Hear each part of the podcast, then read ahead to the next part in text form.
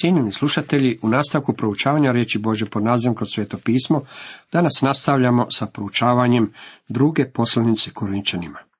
Osvrćemo se na šesto poglavlje. Tema glasi Božja utjeha u svim okolnostima službe za Krista. Nakon ovoga nam Pavao navodi devet paradoksa koji bi trebali karakterizirati Božeg čovjeka. Ni u čemu ne dajemo nikakve sablazni da se ne kudi ova služba, nego se u svemu iskazujemo kao poslužitelji Božji, velikom postojanošću u nevoljama, u potrebama, u tjeskobama, u riječi, slavom i sramotom, zlim i dobrim glasom, kao zavodnici, a istiniti, kao nepoznati, a poznati, kao umirući, a evo živimo, kao kažnjeni, a ne ubijeni, kao žalosni, a uvijek radosni, kao siromašni, a mnoge obogaćujemo, kao oni koji ništa nemaju, a sve posjeduju. Slavom i sramotom. Neki će se složiti, a drugi ne. Time nam je opisana dobro uravnotežena služba, zlim i dobrim glasom. Jako će neki ljudi o nama reći ružne stvari, mi ipak nastavljamo služiti gospodinu. Šekspir je kroz jednog od svojih likova rekao, oni me slave i prave magarca od mene. Neprijatelji mi otvoreno govore da sam magarac. Tako po mojim neprijateljima, gospodine, napredujem uz i samoga sebe, a prijatelji me iskorištavaju. Laskanje nam više šteti od kritike. Kao zavodnici, a istiniti, nazivaju nas zavodnicima, a s druge strane mi iznosimo istinu Bože riječi. Kao nepoznati, a poznati, Službenik Boži možda nije poznat u svijetu, međutim Boga jako dobro poznaje. Kao umirući, a evo živimo. Pavao je umro, a imao je novi život u Kristu. Kao kažnjeni, a ne ubijeni. Pavao je često doživljavao progone, tučenja, bičevanja, kamenovanja, a ipak je živio dalje. Kao žalosni, a uvijek radosni. Tuga je bila zbog grijeha, ljudi i njihovog odbacivanja radosne vijesti evanđelja, a s druge strane Pavao se radovao u Kristu. Kao siromašni, a mnoge obogaćujemo. Kad god naiđete na službenika evanđelja koji je bogat, čuvajte se. Bogaćenje nije cilj služenja Bogu. Kao oni koji ništa nemaju, a sve posjeduju. Sjetit ćete se da je Pavao u prvoj poslanici Korinčanima rekao da je sve njihovo. To je uključivalo stvari u svijetu, život, smrt, prošlost i budućnost. Sve je vaše, vi Kristovi, a Krist Boži. Kako li smo bogati, a opet siromašni smo. Pavao nam je dao tri skupine stvari koje karakteriziraju službu. Zapazit ćete kako se prvi skup tiče tjelesnih stvari, drugi skup tiče se umnih, a treći duhovnih stvari. Sve tri skupine su vrlo važne. Pavlov poticaj. Pavao kao da vapi ovdje. Kako li je samo revnovao zbog obraćenika u Korintu? Oni su bili mladi kršćani, mala djeca u Kristu, tjelesni kršćani, međutim njegovo je srce vapilo prema njima. Kao da se Pavlovo srce prelomilo u ovom i narednom poglavlju. Usta su naša otvorena vama, korinčani, srce naše rašireno. Nije vam tjesno u nama, ali je tjesno u vašim grudima. Za uzdar je, kao djeci govorim, raširite se i vi. Pavao otvara svoje veliko srce puno ljubavi i budi srca onih koji ga ljube. Zanimljivo je da je potakao iz srca onih koji su mrzili Boga i njegovu riječ i koji su se trudili povrijediti one koji su ljubili Boga i Bibliju. Vidimo da je takvo stanje vladalo u ranoj crkvi, a vrijedi i danas. Ako se zauzimate za Boga, onda ćete vidjeti da će vas to nešto koštati. Sada smo došli do vrlo važnog odjeljka u Bibliji. Taj dio svetog pisma vrlo često se zloupotrebljavalo i pogrešno tumačilo. Neki su ljudi to pokušavali učiniti tvrdim poput čavala, nepopustljivim i nesposobnim ljubiti. Međutim, ono što je Pavao ovdje govori, dolazi iz srca čovjeka, čije se srce gotovo slamalo od prevelike brige za vjernike u Korintu. U 14. redku čitamo. Ne ujamljujete se s nevjernicima. Da što ima pravednost s bezakonjem ili kako zajedništvo svjetlostavom. Pavao ovdje potiče vjernike u Korintu da čvrsto prekinu sa štovanjem idola. Moraju napustiti grijehe tijela, moraju biti odvojeni od svjetnostovnosti koja je u svijetu. Mi danas upotrebljavamo pojam odvojeni vjernik. Postoje mnogi ljudi koji sebe smatraju odvojenim vjernicima, a u stvari su svjetovni u najvjećoj mogućoj mjeri. U starome zavetu, pod Mojsijevim zakonom, Bog je dao zakon svome narodu, koji se u najvećoj mjeri bavio poljoprivredom. Rekao je da ne smiju ujarmljivati vola i magarca u isti jaram. Time bi se u isti jaram stavile nejednake životinje. Jedna je životinja bila čista, a druga nečista. Ovdje Bog govori vjernicima kako vjernik ne bi smio biti upregnut u isti jaram s nevjernikom. Kako su to ljudi upregnuti u isti jaram?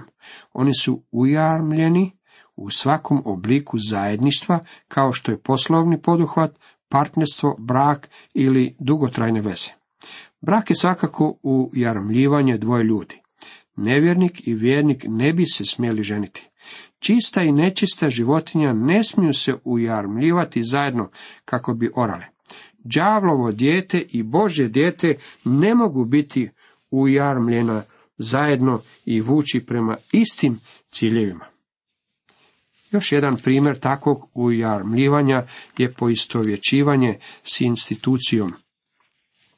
Ako je neki čovjek profesor na fakultetu, konzervativnih je pogleda i drži istine zapisane u Bibliji, a njegov fakultet tijekom vremena zapadne u liberalizam, takav bi čovjek trebao napustiti svoj fakultet, jer tamo dobiva svoju plaću, a poistovjećenje s istim teološkim fakultetom ili organizacijom. Udružen je na očit način. Neravnopravno je ujarmljen s nevjernicima. Pretpostavimo, međutim, da neki evangelizator dođe u grad i drži evangelizacijske skupove dva ili tri tjedna. Iako upotrebljava stanovite metode koje vi ne odobravate, on propovjeda Krista i Bog blagoslivlja njegovu službu. Hoćete li se udružiti s njim? Kad sam bio pastor, jedan je evangelizator došao u naš grad i bez da je rekao išta nekome od nas, koji smo bili konzervativni, razapeo je svoj šator preko puta moje crkve. Zatim je došao k nama tražiti našu pomoć. Oklijevao sam zbog ponašanja tog čovjeka. Bio je čudak u mnogo čemu. Njegove su službe bile krajnje neformalne. Zaustavio bi se usred propovjedi jer je zaboravio najaviti nešto ili zbog toga što je zaboravio pokupiti dragovoljne priloge. Drugi pastor u gradu i ja bili smo dobri prijatelji, a još tome obojica konzervativni, pa smo se našli na razgovoru.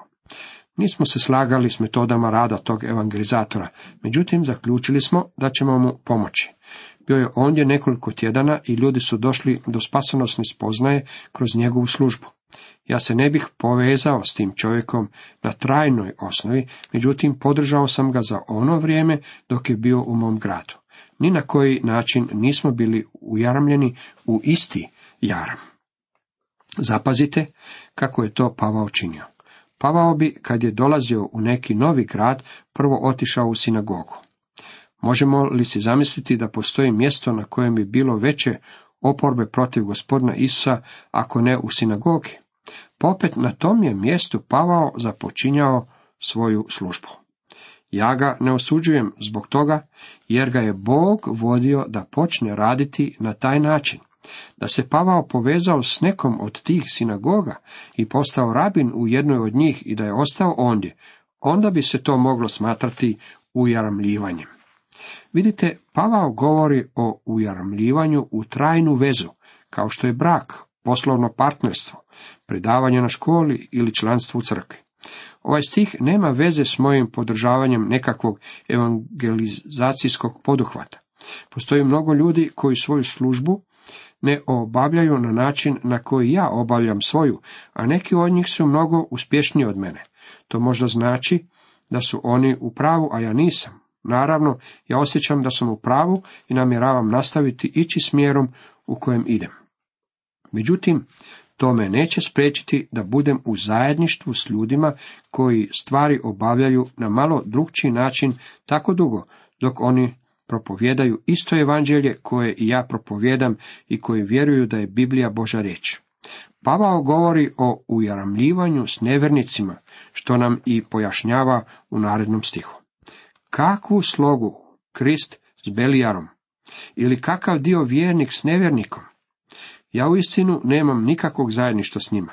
Ne udružujem se trajno s njima u ničemu, a nadam se da niti vi to ne činite. Nemojmo to zamijeniti s našim odnosom prema drugim vjernicima, koji stvari čine na drugačiji način od našeg. Kakav sporazum hram Boži s idolima? Jer mi smo hram Boga živoga, kao što reče Bog. Prebivat ću u njima i hoditi među njima, i bit ću Bog njihov, a oni narod moj. Pavao ovdje posebno ističe štovanje idola. Boži hram nema nikakvog sporazuma s idolima. Gdje je Boži hram? Danas je Boži hram tijelo svakog pojedinog vjernika. Mi smo hramovi Svetog Duha. Onaj u kojem prebiva Bog ne može biti u sporazumu s idolima. I dalje nastavlja, zato iziđite iz njihove sredine i odvojite se, govori gospodin, i ništa nečisto ne dotičite i ja ću vas primiti. I bit ću vam otac i vi ćete mi biti sinovi i kćeri, veli gospodin svemogući. Pavao se obraća vjernicima da se očiste i odvoje. Ne smiju se slagati sa štovanjem idola. Moraju biti odvojeni od svjetovnosti i od duha svjetovnosti koji se može ušuljati čak i u crkve i u živote vjernika. Vjernik čak ne bi smio niti doticati nečiste stvari. U Jošuinoj knjizi nalazimo izvješće o tome kako su Jošua i Izraelci zauzeli utvrđeni grad Jerihon. Međutim, Akan je uzeo ono što je bilo prokleto.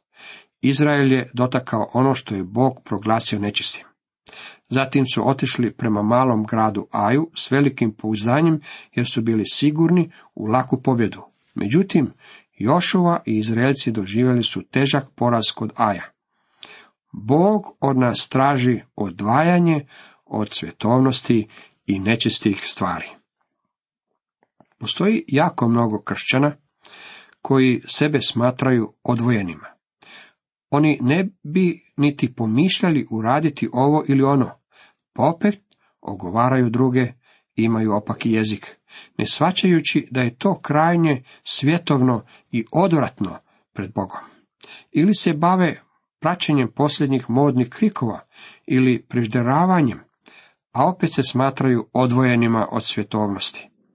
Ne želim suditi, jer niti ne bismo smjeli suditi jedni drugima, ali ipak mislim da bih morao istaći ove stvari, jer trebamo biti vrlo, vrlo oprezni.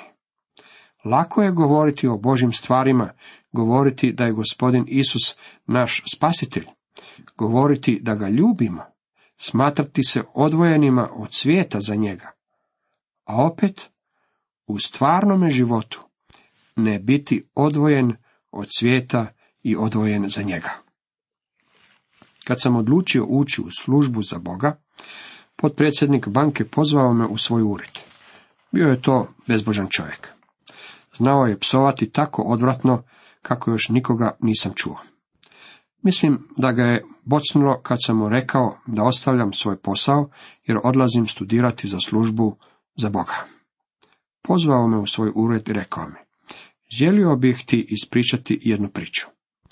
Za vrijeme prvog svjetskog rata radio je u jednoj banci i s njim je radio čovjek koji je bio krajnje bezbožan. Međutim, taj je čovjek bio solo pjevač u crkvi. Jednog je dana ovaj čovjek koji je bio potpredsjednik banke otišao u crkvu i ondje je čuo svog kolegu kako pjeva. Isus ispunjava. Jedna draga gospođa rekla je tom čovjeku kasnije. Nije li to predivan solo? Kao da je došao iz neba. S obzirom da je ovaj čovjek poznavao svog kolegu s posla, znao je da njemu Isus nije bio dovoljan. Jednog dana ista je gospođa došla u banku po svom poslu, a službenik koji je pjevao solo u crkvi pokušavao je riješiti nešto za jednog klijenta. Međutim, nije mu išlo, pa je počeo strašno psovati. Gospođa je bila sablažnjena tim riječima, pa je upitala mog prijatelja. Tko je taj čovjek? On joj je odgovorio. To je onaj isti glas kojeg ste čuli prošlu nedjelju, za kojeg ste mislili da dolazi iz neba. Potpredsjednik banke bio je skeptičan, jer je čuo čovjeka koji je za sebe tvrdio da je kršćanin, kako pjeva u crkvi. Isus ispunjava, a znao je da Isus ne ispunjava tog čovjeka. Znao je da je nemoralan, da je pijanica i da je poganog jezika. Znao je da kršćanin ne bi smio biti takav i to je od njega učinilo cinika. Nagnuo se prema meni, dotakao me po koljenu i rekao mi, prijatelju, nemoj biti propovjednik ako to ne misliš. Nikada nisam zaboravio te riječi. Bog nam govori, zato iziđite iz njihove sredine i odvojite se, govori gospodin, i ništa nečisto ne dotičete. Ne budite kršćani ako to ne mislite. Nemojte govoriti da vas Isus ispunjava ako vas On u stvari ne ispunjava i ako ne zadovoljava vaše potrebe. O tome nam Pavao ovdje govori. Osim toga, tu nalazimo i sljedeće veličanstveno obećanje. I ja ću vas primiti, i bit ću vam otac, i vi ćete mi biti sinovi i kćeri, veli gospodin svemogući. Bit ćete sinovi i kćeri koji donose čast i slavu svom nebeskom ocu. Jedan mi je čovjek govorio o svome sinu koji je odlazio na studij. Mladić se otuđio od svoga oca. On je još uvijek bio njegov sin. Međutim, taj mi je otac rekao. Više ne mogu s njim onako kako bih htio kao otac. Ne mogu razgovarati s njim kako bih to želio kao njegov otac. O tome nam Bog ovdje govori. Ako vjerujete gospodinu Isusu Kristu, tada je Bog uvijek vaš otac. Nemojte to zaboraviti. Ono što nam Bog ovdje poručuje je da bi želio s nama postupati kao naš otac. Želi se prema vama ponašati kao prema svom sinu. Ako se bavite svjetovnim stvarima, ako ne mislite ono što kažete, ako ste licemjerni, tada možete biti sigurni u jedno. Bog, Otac, odvešće vas u pokrajnju prostoriju kako biste dobili po stražnici. Dragi moji prijatelji, Bog vas ne želi zauvijek lupati po stražnici. Zato i traži od vas da iziđete iz njihove sredine, da budete odvojeni i da ne dotičete ništa nečisto. Tada Bog može imati prisno i intimno zajedništvo s vama, kao što to ima otac sa svojim sinom. Cijenjeni slušatelji, toliko za danas.